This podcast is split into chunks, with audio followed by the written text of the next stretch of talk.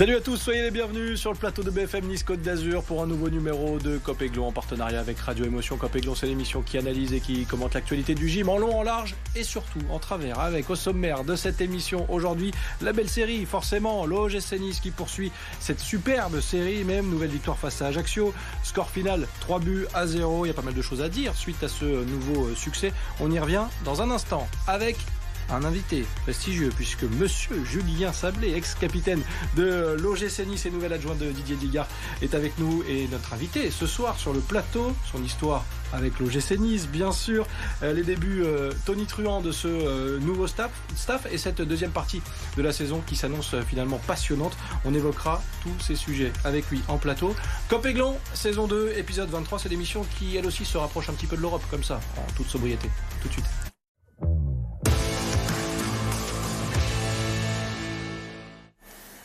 Et pour m'accompagner autour de la table, vous déjà, avec euh, le hashtag Copéglon, vous réagissez sur les réseaux sociaux et eux sont là, titulaires, indiscutables, ou presque. Alric, comment ça va? Bonsoir Sébastien, ça va très bien. Je suis très content, on a un très beau plateau et un bel invité, donc j'avais hâte de faire l'émission. Eh oui, c'est vrai, très bel invité parce que c'est, euh, je le disais, l'ex-capitaine du J, mais adjoint aujourd'hui, membre du staff, Julien Sablé qui est avec nous. Merci Julien d'être là. Euh, merci pour l'invitation, je suis très très heureux d'être parmi vous. On est ravis de pouvoir partager ce moment avec toi parce qu'on pourra discuter de plein de choses évidemment avec nos amis supporters. Iclo en tête aussi, supporter du gym, comment ça va? Bonsoir Sébastien, bah ça va. Écoute, la dernière fois qu'on s'était vu, c'était pas une super bonne période là. On est plutôt pas mal. Niçois, je me régale. Eh ben on va se régaler dans cette émission avec euh, ce match face à Ajaccio. Déjà euh, qu'on va euh, évoquer l'OGC Nice qui évite le piège ajaxien. On va voir les, images avec cette ouverture du score de Dante.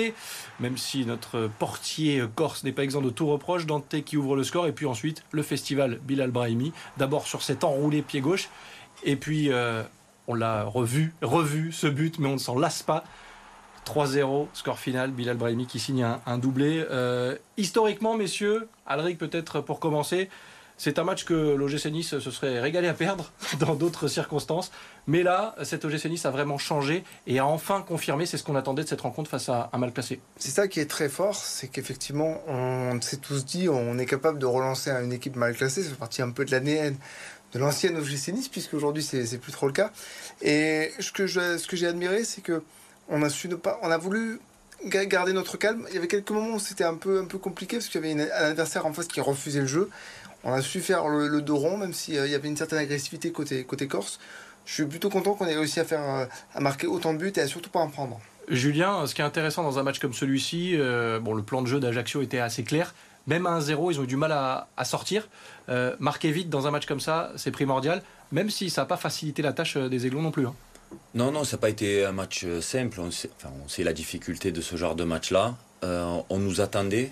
Et puis bah, c'était la première fois qu'on avait une configuration où on allait avoir un bus devant, devant le, le but. Donc euh, on allait avoir la possession très largement. Ça fait partie aussi de, de notre désir. Donc c'est vrai que ça a été un match frustrant. On, sent une grosse marge de progression de, dans cette équipe-là, notamment sur bah, des, des, contraintes d'équipes qui refusent le jeu. Mais voilà, le, but, le premier but a déclenché euh, des choses très positives. Et puis après, bon, on est toujours perfectionniste, donc euh, on sent qu'il y en a encore beaucoup sous, les crampons de nos joueurs quand même. Et c'est ce qui est intéressant avec euh, cet effectif de l'OGC Nice. On va écouter Didier Digard et juste après, Eclos, je te ferai réagir aussi à cette performance de l'OGC Nice qui confirme donc Didier Digard satisfait en conférence de presse au coup de sifflet final. On l'écoute. Le monde extérieur a mis une, une pression sur ce match en en attendant l'éventuel relâchement de, de l'équipe. Et au final, les joueurs euh, ne sont pas tombés euh, là-dedans, ils sont restés euh, très confiants. Alors nous aussi, on est confiant et serein comme Didier. On va y aller tranquille, Iclo. Mais c'est vrai qu'il dégage une certaine sérénité, Didier. Euh, cet OGC Nice, on le disait, il a changé parce que peut-être que ce genre de match, euh, il y a quelques temps, euh, ça se serait passé différemment. On attendait cette confirmation et la forme de pression qu'évoque Didier Digard, elle a été très bien gérée. Oui, puis lui, il a l'air vraiment serein par rapport à ça. Il en rigole. Hein. Bon, après, il en rigole après le match. Mais moi, pour rebondir sur ce que disait Alric, c'est clair que ce genre de match on fait, hein, c'est dans l'ADN de Nice euh, ces dernières années, contre les mal classés, on, avait du mal. Et euh, ce qui change aussi, c'est à ce moment de la saison, j'ai l'impression qu'on fait une Monaco en fait. Monaco qui a l'habitude de démarrer mal ses saisons et qui en fin de saison arrive comme un boulet de canon. Et puis là, on est dans cette configuration-là et c'est nouveau aussi pour nous parce qu'habituellement, on avait plutôt la tendance à être en haut du tableau puis perdre le rythme en cours de saison. Donc intéressant à voir. Le rythme en ce moment, il est plutôt bon. Julien, on va parler de cette composition d'équipe que vous aviez choisie avec Didier Digard, bien sûr, et, le staff. composition d'équipe avec mine de rien par poste un petit turnover avec euh, Youssouf euh, sur le banc par exemple, Diop euh, également, Boadani de nouveau titulaire. Il y a matière à, faire tourner et on s'aperçoit que le système est là, les hommes de confiance aussi, mais tout le monde a sa, chance. Bah, c'est l'idée de, Didier et, bien sûr le staff le suit à 100%, mais c'est de, bah, de, créer une, émulation, que tout le monde se sente concerné et puis on, a, un groupe de qualité. Donc euh, il veut laisser personne de côté. Et, euh, on voit qu'aujourd'hui, qu'on mette euh, un ou l'autre, ben, les performances sont là. On veut garder l'ADN de ce qu'on veut mettre en place, notamment sur l'intensité, sur le rythme, sur la possession.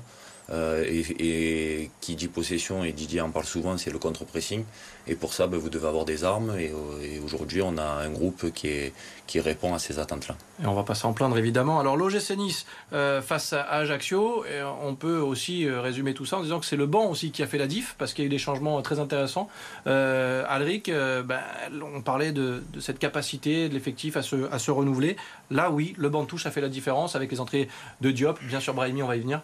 Mais oui, parce que en fait, lorsqu'il y a euh, ce triple changement à l'ordre de jeu, c'est parce que l'OGC, c'est en difficulté, n'arrive pas à marquer le deuxième but. Le, début de second mi-temps ajaxien est intéressant dans l'agressivité.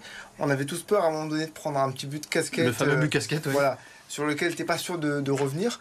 Et puis, ce qui a été fort de votre part, c'est de faire euh, ces choix forts, de faire rentrer euh, Youssouf, de faire rentrer Brahimi, et le troisième joueur, j'ai oublié, et Diop, voilà, qui ont tout, tous les trois fait la différence. Euh, Youssouf au milieu de terrain, euh, Sofiane Diop qui est passeur décisif et Brahimi qui est de chef-d'œuvre. Donc forcément, c'est ça qui est intéressant aussi pour le G6. Avant de parler de Brahimi, peut-être avec toi, Iclo, un mot peut-être aussi sur euh, Julien sur le positionnement de Sofiane Diop. Dans le cœur du jeu, on a l'impression que électron libre, électron libre comme le dit Alric, c'est peut-être plus sa place que sur un côté. En tout cas, il s'exprime très bien à ce niveau-là. Je pense que Sofiane peut s'exprimer même d'un côté pour rentrer à l'intérieur. En fait, aujourd'hui, on sent vraiment une, ambiance générale dans ce groupe-là qui est saine parce que quand les mecs sortent, ils le font volontiers et on sent que les mecs qui sont sur le banc, même s'il y a une frustration, ils savent qu'ils vont finir le match. Et ça, je pense que c'est au-delà des positionnements de, de, Sofiane ou de, n'importe qui, c'est qu'aujourd'hui, on sent un vrai groupe euh, avec euh, une vraie fraternité entre eux. Et je pense que c'est ce qui fait euh, aussi la force de l'OGC Nice aujourd'hui. Et dans ce groupe, le super sub, euh, Bilal Brahimi, puisque depuis le match face à Marseille, c'est nouveau du coup. Deux entrées fracassantes. non mais c'est vrai. Bilal Brahimi qui devient Ariane Robben. Euh, on va pas s'en plaindre, Iko. Ah bah non. Et puis moi, quand il rentre là contre Ajaccio, je dis bon c'est bon, il en a mis un contre Marseille, il va pas nous refaire la même. Et puis, puis il en plante deux comme ça. Il me fait penser d'ailleurs un peu à Lesmelou. Tu sais, quand, euh, quand il a commencé à mettre ses frappes enroulées, et, et on dirait qu'il a eu un déclic, il s'est rendu compte que bah ouais, il peut frapper et puis il a, il a de la qualité. Il joue sur ses qualités en tout cas, vitesse euh, et puis euh, force de frappe aussi. parce que... Belle frappe de, frappe de balle et puis bien précise apparemment. Eh ben on va pas s'en plaindre, bah messieurs, hein. puisque forcément Bilal Brahimi a permis à, à l'OGC Nice de s'imposer. avant, avant la pub, je voulais qu'on évoque aussi cet OGC Nice attendu. Tu l'évoquais tout à l'heure, Julien, en parlant du match face à Ajaccio, mais avec le chiffre du jour qui a tourné euh, tout le week-end, puisque c'est 152 le nombre de ballons touchés par Dante.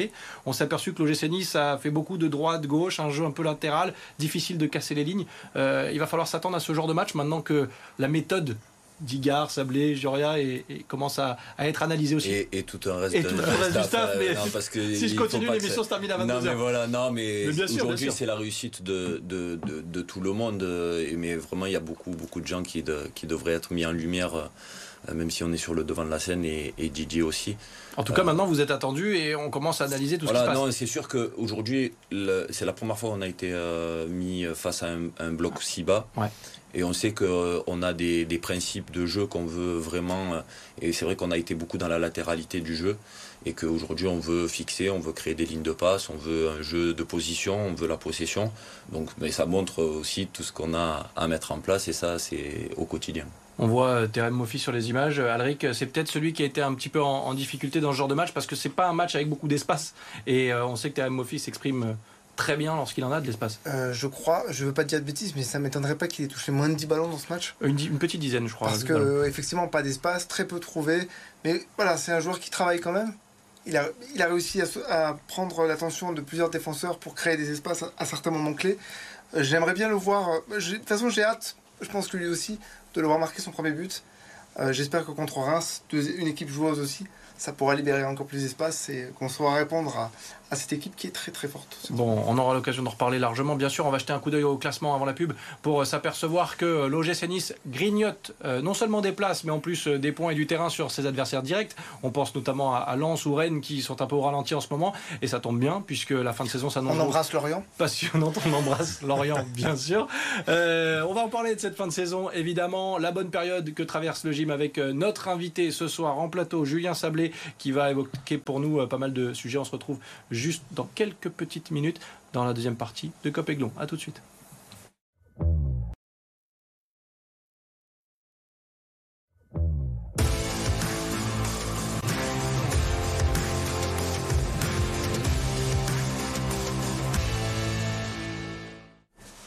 De retour sur le plateau de Cop Aiglon, vous continuez de réagir sur les réseaux sociaux avec le hashtag Cop Aiglon et nous on se fait plaisir avec euh, nos invités, supporters déjà, Alric, Iclo euh, ici présent et puis on a la chance de recevoir euh, l'ex-capitaine du gym, aujourd'hui membre du staff, entraîneur adjoint Julien Sablé. Merci encore une fois Julien de partager ce moment avec nous. C'est un plaisir de parler ballon avec toi. Et on va continuer de le faire dans cette deuxième partie parce que, euh, euh, oui, quelle série de l'OGC Nice. On va évoquer tous ces changements. Regardez les chiffres, ils sont impressionnants. On aurait pu en rajouter 16 points pris sur 18, 5 victoires en 6 matchs, donc 4 victoires consécutives, un match nul, 0 défaite. Bref, on se régale, on voit des buts, on en prend peu. Euh, c'est vrai que ça fait du bien. Iclo tout a changé finalement euh, depuis euh, la prise de fonction du, nouveau staff. Euh, et c'est une très bonne surprise de voir l'OGC Nice à ce niveau-là. c'est même un peu en avance par rapport au tableau de marche espéré alors, on a pris quand même pas mal de retard en début de saison. Je parle sur la deuxième partie. Hein. Mais c'est vrai, non, ces chiffres, ils sont impressionnants parce que moi, je n'ai pas souvenir de, de, ces chiffres-là. Quatre victoires d'affilée, je m'en souviens plus quand c'est arrivé la dernière fois. et puis, c'est vrai que ces dernières saisons, un peu compliqué hein, ces derniers temps et tout. Donc là, enfin, ouais, on reprend vraiment du plaisir. Et puis on, même nous, alors sur le terrain, on les voit qui sont sereins, et nous en tribune, on est, on est sereins aussi, et puis on assiste à des beaux matchs. Quoi. Et, on se met à attendre le prochain match. C'est vrai que c'était, ça. ça. faisait un petit moment que c'était pas arrivé. Euh, Julien, on va profiter de ta présence justement pour essayer de, d'entrer un peu dans les coulisses et savoir comment ça se passe, parce que on parle de déclic, on parle de changement depuis quelques semaines maintenant pour l'OGC Nice, euh, et tu incarnes avec le nouveau staff ce, ce changement.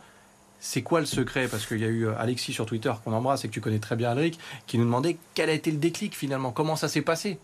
Parce que tu as été joueur aussi, c'est pas évident de passer de, de l'un à l'autre. Après, c'est ce qu'on se disait en off euh, tout à l'heure, euh, il y a une prise de conscience des joueurs déjà. Et, quand vous avez des joueurs de qualité, et qui prennent conscience de certaines choses, c'est plus facile. c'est plus facile. Donc on a un, un, grand groupe de qualité. Après, il y a la sérénité du coach. Euh, ce que Didier a proposé tout de suite, euh, parce qu'il les connaissait.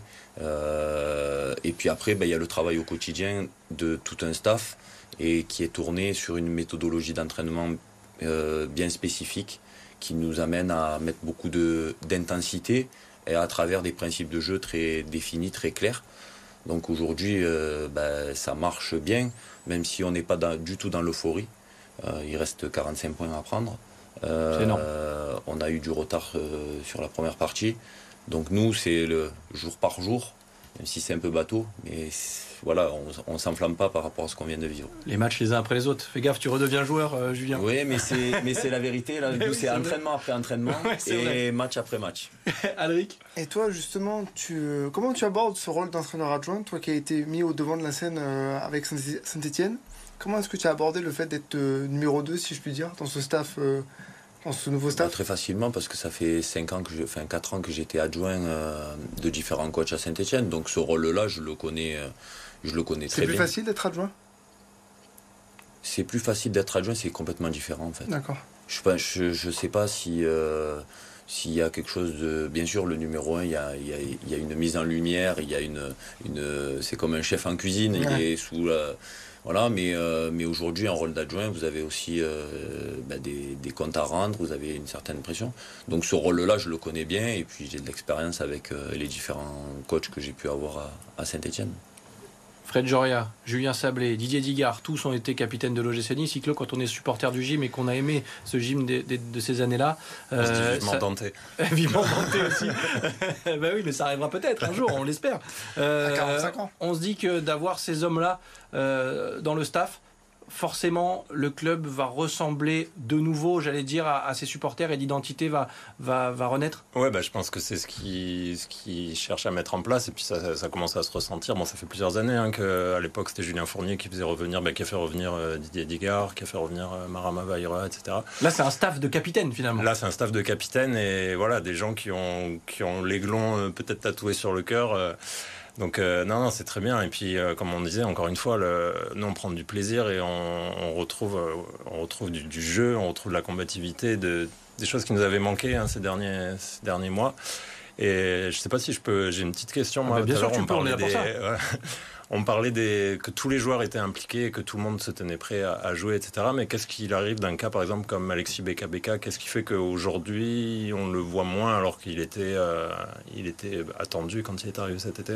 Et comment on le garde concerné aussi? Qu'est-ce qui lui manque en fait? Bah, la, concurrence.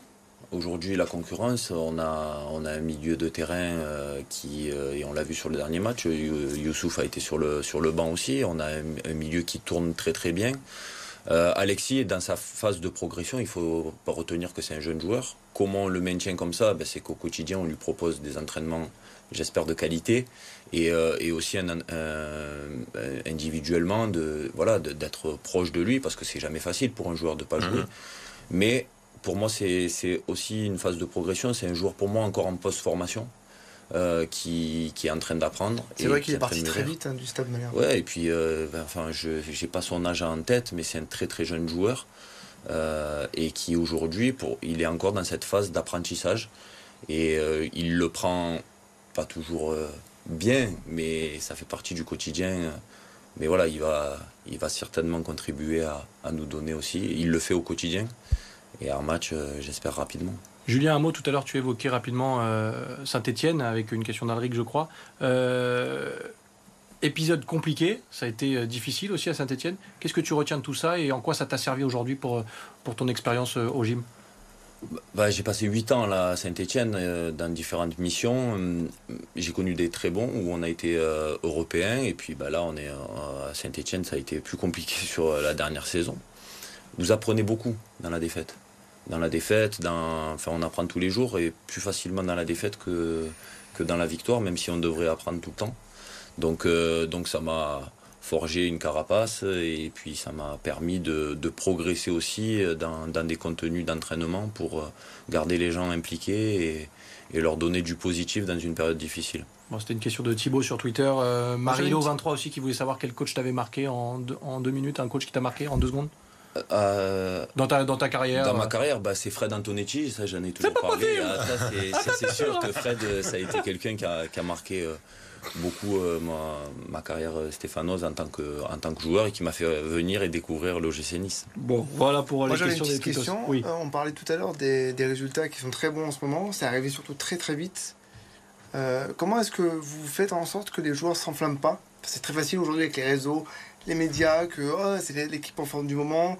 Comment est-ce que vous faites en sorte pour que les joueurs se disent que bah, chaque match est une nouvelle difficulté pour faire en sorte que personne ne se voit déjà arriver L'entraînement, l'exigence, le professionnalisme tous les jours, on leur rappelle ce qu'est ce qui est leur, leur, rôle. Et il y en a qui le font naturellement. On parle de Dante, qui est pour nous un, marqueur très important. Il y a des joueurs plus jeunes, c'est pour ça que je pose Voilà, mais, euh, mais aujourd'hui, en fait, c'est ce qu'on leur propose à l'entraînement et sur l'exigence, sur, euh, sur dès qu'ils peuvent un peu dépasser euh, le, le cadre, ben, ils sont rappelés à l'ordre et on leur demande beaucoup, beaucoup d'investissement euh, sur le terrain et aussi en dehors. Donc, c'est ce qui nous amène à avoir des, des contenus cohérents jusqu'à maintenant et on se rapproche et on se raccroche à ça tous les jours et on leur rappelle tous les jours. C'est pour moi la, seule vérité, c'est de maintenir notre cap et de les ramener. voilà, il n'y a pas d'euphorie, il n'y aura pas de sinistrose quand ça sera un peu plus difficile. Dernier tour de table dans un instant, messieurs, avec euh, peut-être les objectifs sur cette fin de saison. D'abord le sujet multisport, on revient juste après, juste après ça. Fin de série pour la Roca Team. Après six victoires de rang en championnat, Monaco a été battu sur le parquet de Bourg-en-Bresse. Sans Mike James ménagé, les Monégasques démarrent fort et mènent de 11 points après 10 minutes. Mais la Roca Team s'écroule dans les deux cartons suivants. Le sursaut monégasque en fin de partie n'inverse pas la tendance. Les 16 points d'Eli Okobo non plus. Monaco s'incline 90-88 mais reste leader de Betclic Elite. Fortune diverse pour les équipes azuréennes en Liga féminine. Après deux défaites d'affilée, Cannes est allé s'imposer sur le parquet de Marc en Barreul 3-7 à 2. En revanche, le Canet a été battu par Paris Saint-Cloud, deuxième du championnat. Les tenantes du titre s'inclinent 3-7 à 1. Au classement, le Canet est sixième avec 5 points de plus que Cannes, septième. Du côté du championnat masculin, Nice redresse la tête après deux défaites consécutives. Le NVB s'impose 3-7 à 1 face au Plessis Robinson et décroche une septième victoire cette saison. Au classement, les Bleus et Jaunes sont 12e avec 6 points d'avance sur leur adversaire du week-end, avant-dernier de Liga. On est de retour sur le plateau de Cop pour terminer cette émission. Le rêve de nouveau permis pour l'OGC Nice. Alors on l'a bien compris, on s'enflamme pas. Julien, j'ai déjà vu le petit sourire en coin. Euh, mais c'est vrai que cette deuxième partie de saison, elle s'annonce passionnante. Euh, et si on nous avait dit ça, tant mieux. Mais il y a des objectifs. Enfin oui, mais euh, encore une fois, il n'y a que le quotidien qui, pour nous compte euh, et c'est la, seule vérité. Après, c'est vrai que c'est bateau et on peut croire que j'essaye de noyer euh, le, poisson, mais la vérité, c'est que ça passe que par nos actes au quotidien. Comme le contenu, ce ne sont que des actes. parler, c'est bien beau, mais la vérité, c'est le terrain qui parle. Et le terrain, c'est ça Nice-Reims, Monaco-Nice. Un petit mot sur le derby peut-être qui arrive aussi Même si, encore une fois, on prend les matchs les uns après les autres. Trois points on, a, déjà un, gros match contre Reims parce qu'ils sont invaincus. Euh, et, voilà, on a envie de, se concentrer déjà sur cette performance. Et après, Monaco, on sait que c'est un match à part dans une saison. Donc on aura le temps de le préparer, mais déjà Reims. Bon, du temps, il nous en a manqué ce soir parce qu'on avait encore 25 euh, 000 questions à poser, mais ça tombe bien, du coup, tu reviendras. Oh, bah, bien sûr. Bon, avec grand plaisir en tout cas, parce que c'était un plaisir de te recevoir. Alric, merci encore d'avoir été là. Iclo, c'était un plaisir comme à chaque fois. Je remets l'oreillette pour la 15e fois de la soirée. Julien, merci d'être passé. Merci à vous. Et la prochaine fois, on chantera tête, épaule et genoux pieds. Non, comme à la belle époque. Ça, c'est fini, c'est il y a 10 ans. Oui, c'est vrai, c'était d'un autre temps. Merci de votre fidélité. Vous continuez de réagir même après l'émission avec le hashtag Copéglon. Nous, on se retrouve très vite sur BFM Nice Côte d'Azur. Et merci à. Euh. Je n'ai plus d'adjectif pour euh, définir Stéphanie Chardavoine sans qui rien ne serait possible, évidemment. Bonne soirée, à très vite. Bye bye.